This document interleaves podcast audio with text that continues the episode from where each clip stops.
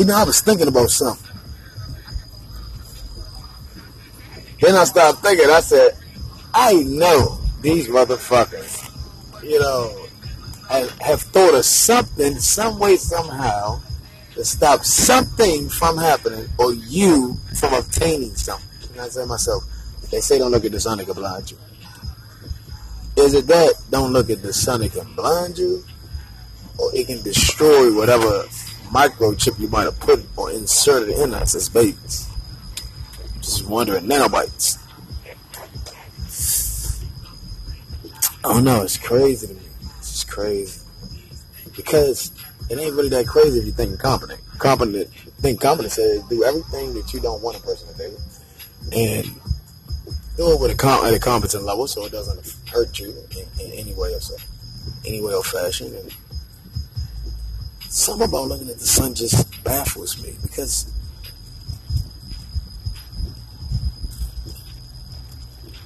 if you're in Tijuana and you smoke marijuana and you look at the sun, you can actually see the sun. So the question is, what does marijuana and the sun have in common? What does marijuana, the sun, your melanin, your hair, which are the antennas, have in common with each other? Cannabis, your melanin, the sun, your hair, or your head, the antenna.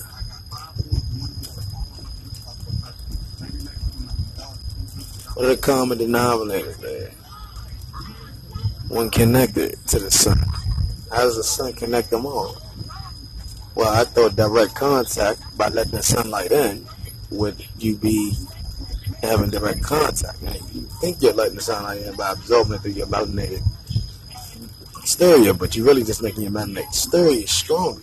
But, but you want to make the inside just as strong as the outside. So what would you have to do? You have to look at the sun to let the light in especially if you got a lot of dark voids inside you. You want the light to remove that. You want the light to shine in, correct?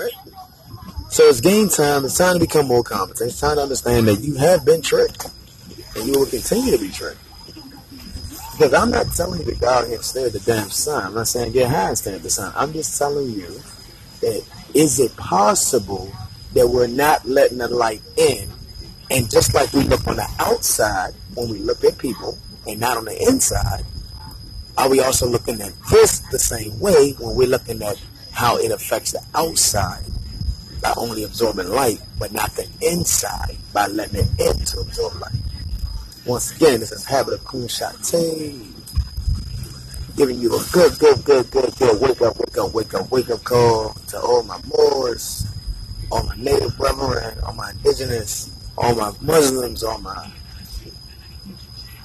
Bays, all my, Hebrew Israelites, and so on and so on. Love all of it. We all energy. You can separate it by nations, and you can separate it by color. You can separate it by whatever you want, whatever branches you want to put out there. But at the end of the day, it's still one root, and the root is energy. And we all one energy. One energy, if you allow it to be. One energy is a combination of minds coming up with something great. That's one energy. And it happens at certain times to create great things. But then, you know, you have these branches that want to branch off and do their own thing, which is cool. But a lot of times you become destructive on your own. And unless you're sound in your mind and you don't need followers, on your own, be on your own. So if you need followers, then you don't really want to be on your own. Okay? If you need a group, you don't really want to be on your own. So once you join in group things, opposed to trying to be an individual, a leader, trying to have people follow you, you're still leading yourself. Dang, what the, what? Yes, I am that guy. I can wake you up. I can get you to look a little deeper.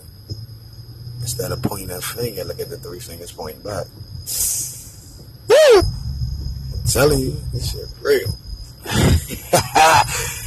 Have a cool shot, day! Let's go!